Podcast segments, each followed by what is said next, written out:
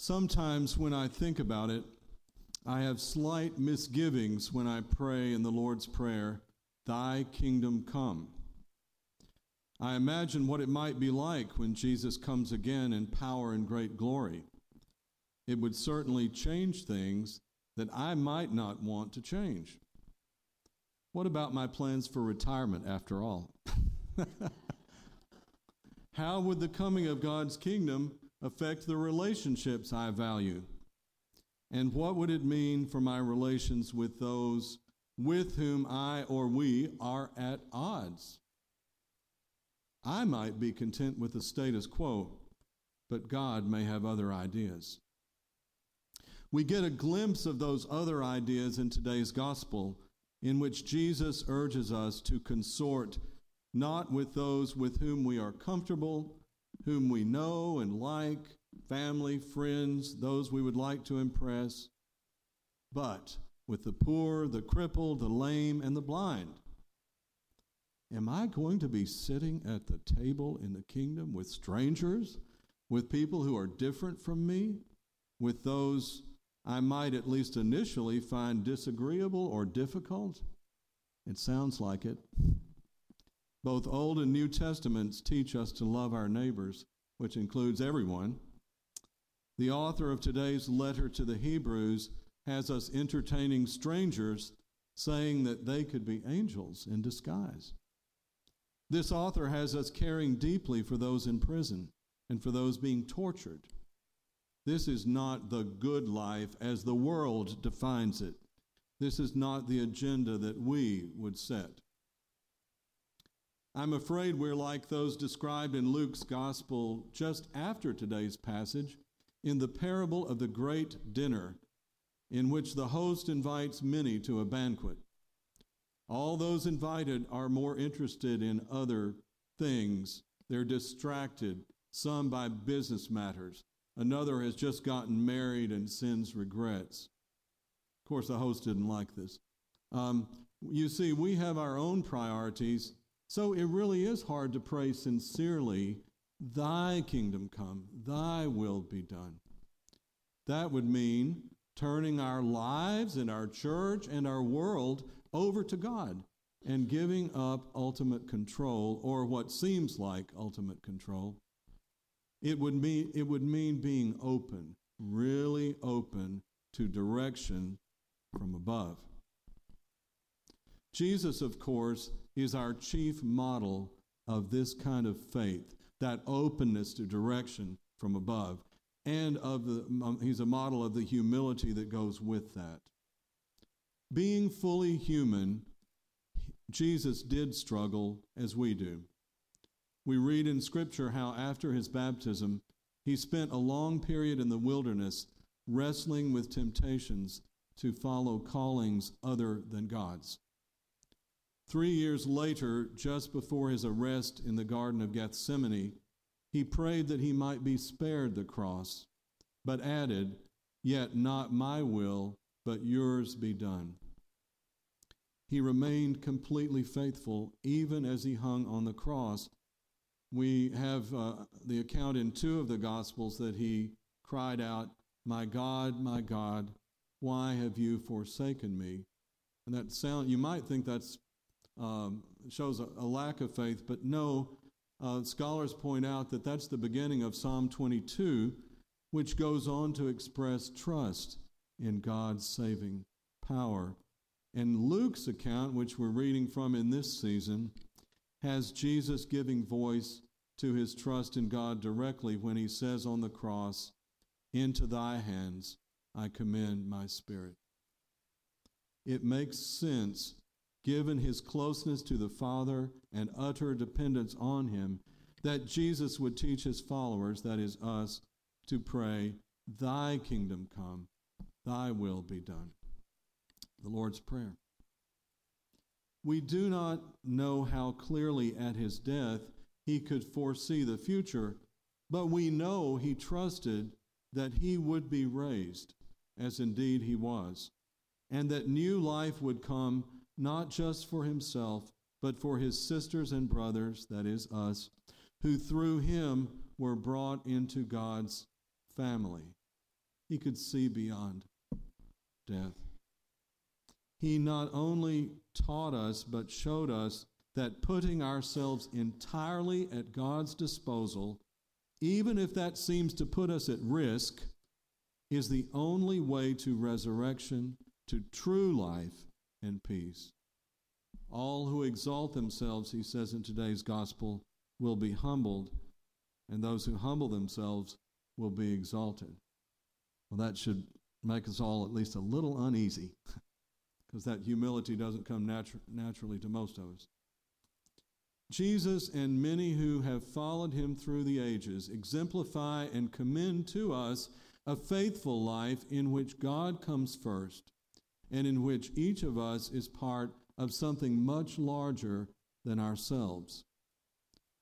And that's kind of a relief that we're not running the show. We don't have, we don't have to understand everything. We are not ultimately in charge. We can go forward without a blueprint of what lies ahead, without a map. Thankful that all God requires is for us to be faithful, to place our humble trust in God's grace and God's guidance lived out in a prayerful daily walk with Him. He won't lead us astray, we are promised, but will show us the path of life step by step. Very reassuring. This can work, thanks be to God, even when inevitably we fail to reflect the faithfulness and humility of our Lord Himself even when we can't wholeheartedly pray, Thy kingdom come, Thy will be done, God can still work with us. we, can simp- we can simply show up as we have today. We can simply show up being present to God as God is present to us, and God will take us where we need to go. Just turning ourselves over. God will take us where we need to go, which may be somewhere we do not want to go or have never imagined going. That's the scary part. but it is always, now here's the, the assurance it is always, always for our good. As I say, God will never lead us astray.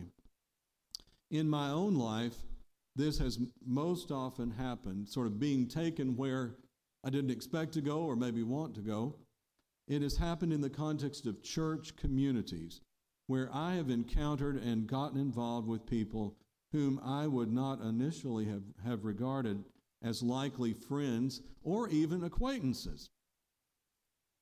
Take my friend Christine, for example. I met her 16 years ago when, as a rising senior in seminary, I had an internship in a London parish. That first Sunday at St. Mary's Paddington Green, I looked across the aisle before the service, and there she was, weeping. I sought the vicar's guidance as to whether I should approach her. He went over to comfort her and commended her to my pastoral care, probably with a smile. And as Christine was grieving deeply over the recent unexpected death of her longtime male companion, we began to get to know each other. And we, rem- this is the odd part, we remain friends to this day. And in all the many trips to London I've made over the years, I have almost never failed to spend time with her. Now, it's not that we're just alike. In fact, far from it, we're very different from each other. She's a few years older than I and uh, is of Dutch and German background, and immigrated to Britain as a young woman in the 1970s. I suspect that her father was a Nazi, although I don't, you know, don't press that. don't know for sure. She has been an actress and model, although I haven't been able to verify her claim that she appeared in the movie A Fish Called Wanda. I watched it closely, but I didn't see her. But any, anyway, I, I enjoy her company in some ways, I do, but frankly, it is rarely easy to be with her. But you know what? I never, the night before I fly back to America, I never fail to call her. She'd be very disappointed. and, and it would, there would be something missing for me too. So through the years, she's been supportive of me and she has drawn me into her ministry of caring for the elderly, including Peggy, a member of the parish with no close family, who now resides in an assisted living facility. A character in her own right, Peggy is a jolly, plain spoken 89 year old Englishwoman who never married and who I suspect has lived a little on the wild side over the years. So you see what company God can get you into. Uh, it's really a good thing, but you know, une- something unexpected. And who would have dreamed that 16 years later I'd still be in close contact? You see, God takes us where we need to go if we are open to it. We might never dream of that, but God, it may be in, in God's mind. God works powerfully through the church and in other ways to stretch our boundaries. So, uh, to, to bring us into fellowship with people beyond the circle of those who are like us, with whom we are comfortable. We have a lot to learn from people who are different from us. And God uses them to promote our growth in Christ. That's one of the very healthy things about coming to church. In other words, God uses people we would least expect in the process of, to, put, to say it bluntly, saving us. this is a, the church, this is a motley crew that gathers at this holy table where we get a foretaste of the heavenly banquet. All sorts and conditions, as the prayer book says. We may resist engaging with such a diverse community. Maybe that's why some people are uncomfortable coming to church. Church can make us uncomfortable, at least on a surface level. But we are called to be an ongoing, regular part of this community, which God makes holy. Thanks be to God. God makes holy, and which God uses to bring healing and growth to us, its members, and to the larger world. We show up here and at other places where God may lead us with imperfect faith and at least partial awareness of our need, a little bit of humility there, maybe, and God does the rest. Just show up. That's the key.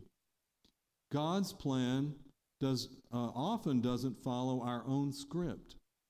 Instead of relaxation and time spent doing things we would say we enjoy, we may end up spending much of our time and energy, say, caring for an elderly relative or a needy child, or washing communion vessels after services, or overseeing the church's finances, or being active in politics and government, or you name it. It may not be in the cards for us just to sit around and read novels and sip iced tea, although we hope we get some of that too. Jesus tells us that if we follow him and seek his kingdom first, we will bear crosses. Our life will be part of something much larger than ourselves. And sometimes that will mean putting ourselves out there even to the end and not having much leisure. I like that bit in the in the, the first hymn that that uh, that says, "No time for rest till glows the western sky. Well, we hope we have some rest, but let's let God be the judge of what we need, what's best for us, what's best for the kingdom. But we choose this way of the cross, following our Lord, because he has taught and shown us that this is what leads to abundant life beyond anything we can ask or imagine. We can count on that promise from our Redeemer and friend, who is the same, we read today. He is the same yesterday and today and forever, and who will never leave us or forsake us. Thanks be to God.